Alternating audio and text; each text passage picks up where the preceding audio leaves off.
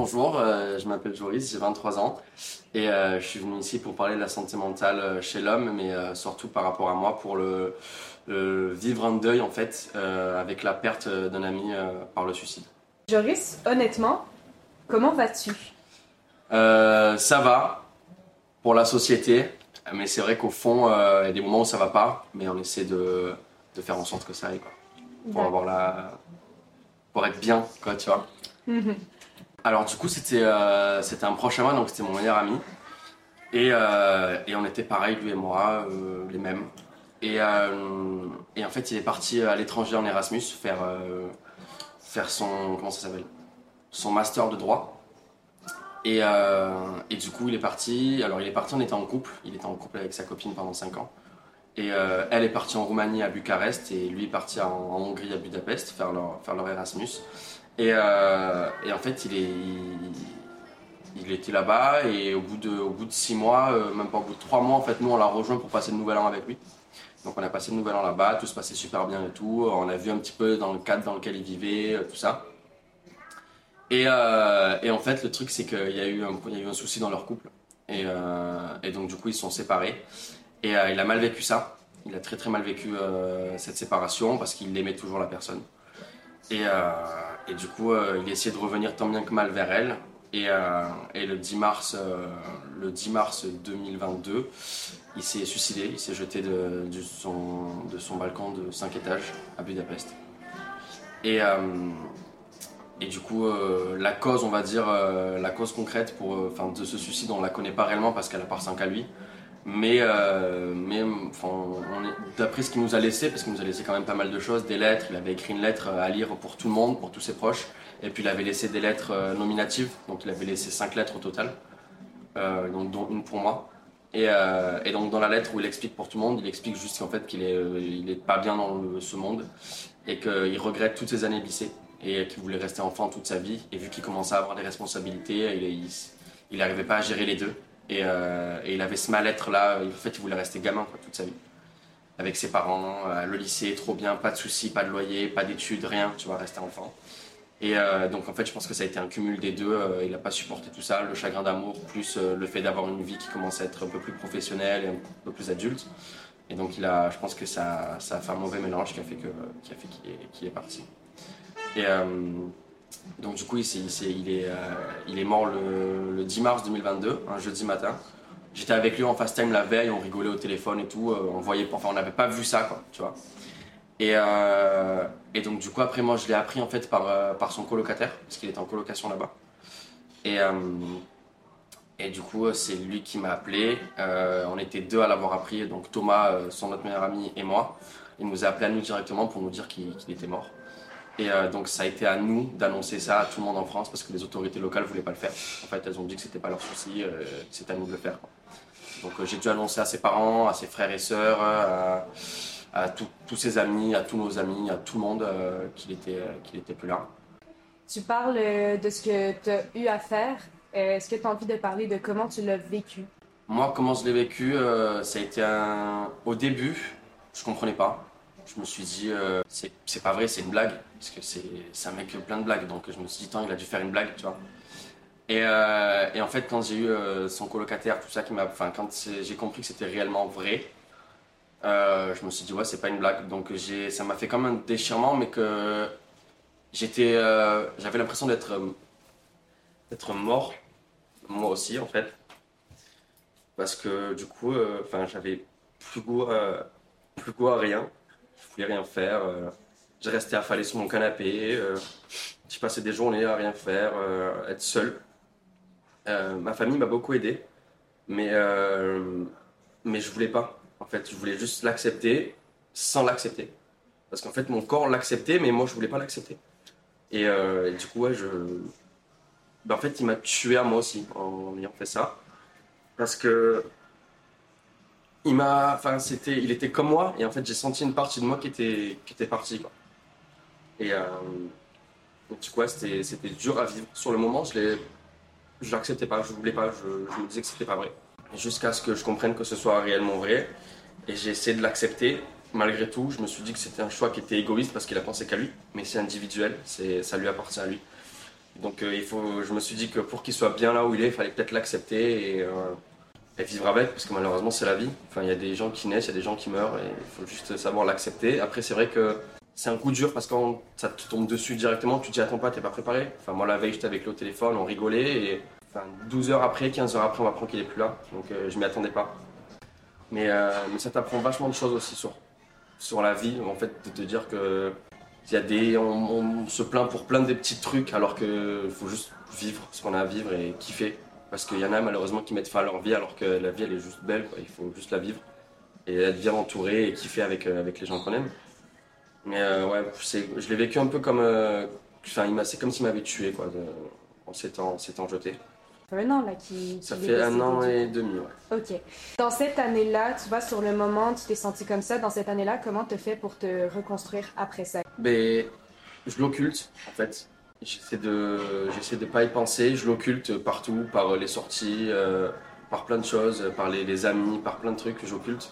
Et euh, j'occulte aussi, j'occultais beaucoup par l'alcool aussi euh, au début, pour pas y penser. Et c'est pas une chose à faire euh, parce qu'en fait, il faut juste accepter son émotion, la vivre. Il faut pas l'occulter parce que sinon elle va va s'enfouir en nous et, ça va pas, ça va être juste pire après quoi.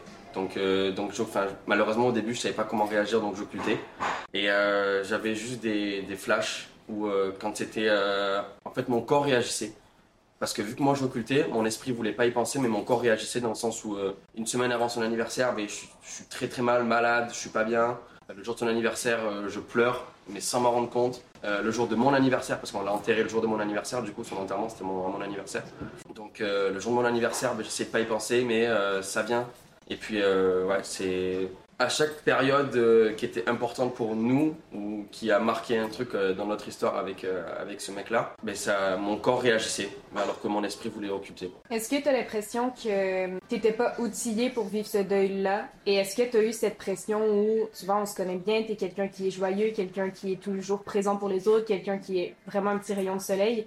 Est-ce que tu as l'impression que voilà, en tant que, en tant que d'être cette personne-là, tu n'avais pas le choix de pas vivre ce que tu avais à vivre devant les autres? Ben, ce truc, c'est que je me suis dit, euh, vu que je suis une personne qui pense beaucoup aux autres avant de penser à moi-même, je me suis dit, j'ai pas le droit par rapport aux autres d'être triste. En fait, je voulais juste réconforter les personnes autour de moi, leur montrer que ça allait, euh, par le fait d'être souriant, d'être solaire, de, de, tout le temps rigoler avec eux, euh, d'essayer de leur changer les idées en fait, pour leur montrer juste qu'il faut vivre quoi. Mais du coup, c'est vrai que moi, c'est là que ça, que ben, du coup j'occultais en fait. Je, je, mettais mon émotion de côté, mon sentiment, mon deuil de côté et je gardais que euh, faire. mon seul truc c'était de pas montrer aux gens que j'étais triste pour leur montrer que ça allait quoi. Alors que non.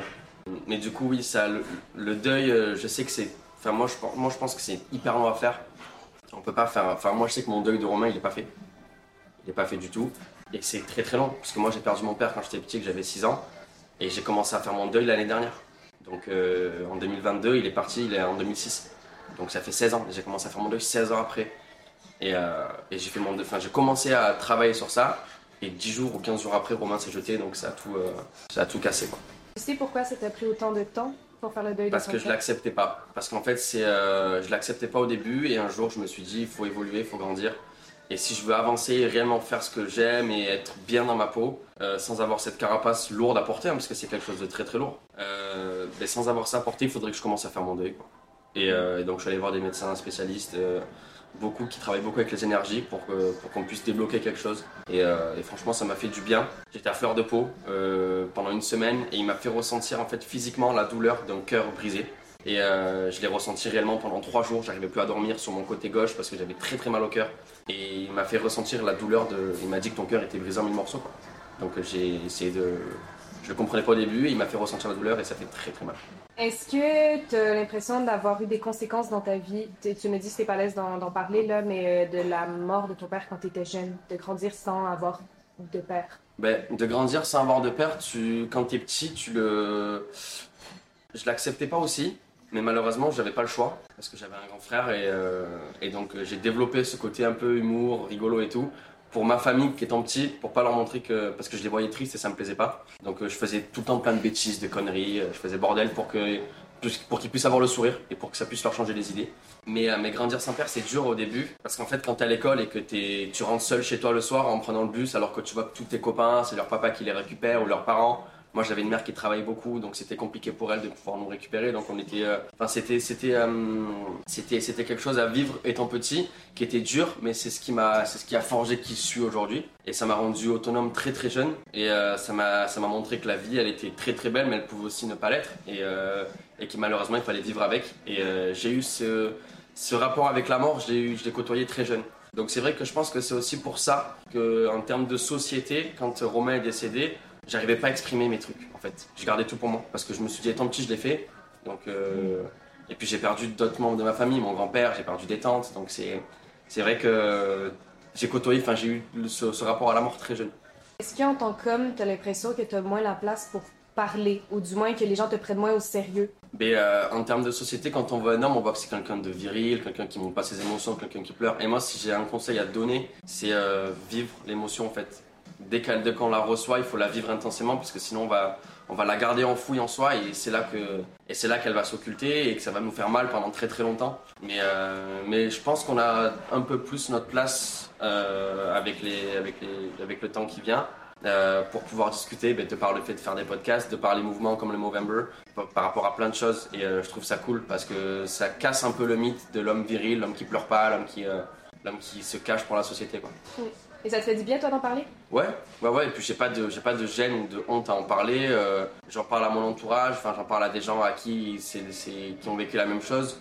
Euh, parce qu'en fait, je me dis que si ma parole peut aider quelqu'un, parce que la personne qui va se suicider, elle n'a pas le, elle a pas l'information de son entourage. Tandis que quand elle, admettons si il y a une personne qui est mal ou quoi sur cette, sur, sur cette planète et qui voit cette vidéo et qui a le témoignage d'une personne qui a vécu ça de façon extérieure, ça peut peut-être plus changer les idées et se dire qu'en fait c'est pas bien de faire ça. Parce que du coup elle se tue elle, mais elle tue, elle tue tout son entourage. Sans, sans, forcément y penser au début, parce que comme j'ai dit c'est égoïste. Elle pense qu'à elle, mais c'est individuel. Donc on peut pas, on peut pas juger. Et aujourd'hui t'en es où avec tout ça? On va dire que je, je suis bien, mais euh, parce qu'en fait j'y pense pas et je veux pas y penser. Parce que si j'y pense ça me met pas bien et j'ai trop de projets dans ma vie aujourd'hui qui font que je peux pas me permettre de, de pas être bien. Et j'en suis du fait que ouais, je vais pas être bien dans les moments, comme j'ai dit, à son anniversaire, euh, au jour de l'an, parce que le dernier jour de l'an que j'ai passé avec lui, c'était incroyable. Donc euh, l'année dernière, mais j'étais pas bien. Pourtant, j'étais avec tous ses amis, avec son ex-copine et tout. Du coup, ça en effet.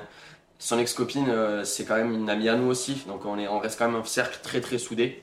de bons amis à Romain et on sait que tous les étés, enfin tous les, tous les, tous les jours de l'an, on les passe ensemble parce que ça nous rappelle, ça nous rappelle Romain quoi. Et c'est un moment de partage entre nous et c'est comme s'il était là.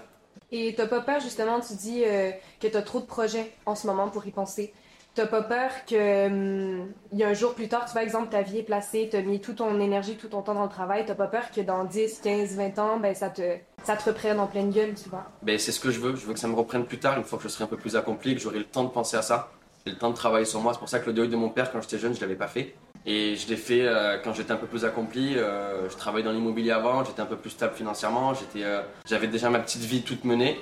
Et c'est là que je me suis dit, je vais commencer à travailler sur ça parce que j'ai pas d'études à faire, j'ai fini mes études, donc euh, c'est là que je me suis dit, je vais commencer à bosser sur ça. Et vu que là j'ai changé de vie, euh, je peux pas me permettre de, euh, je peux pas me permettre de repenser à tout ça. Donc il faut que je, il faut que je, faut que je pense à mes projets, à moi, à, mon entourage, ma famille, mes amis, mes proches, tout le monde. Les personnes qui sont très souriantes, extravagantes, toujours pleines de, pleines de, de vie, c'est souvent les personnes qui sont les plus blessées. Euh, et, c'est bien qu'il y ait ce genre de, de, podcast ou de procédé pour qu'on puisse en fait voir réellement qui elles sont. Et voilà, c'est euh, ne vous cachez pas de vos émotions, vivez-les et euh, accueillez-les et vivez-les pleinement. Ça sert à rien de, de les occulter parce qu'un jour ou l'autre elles vont revenir, elles vont faire dix fois plus mal. Donc vivez-les à l'instant présent et accueillez-les. Merci Joris. Je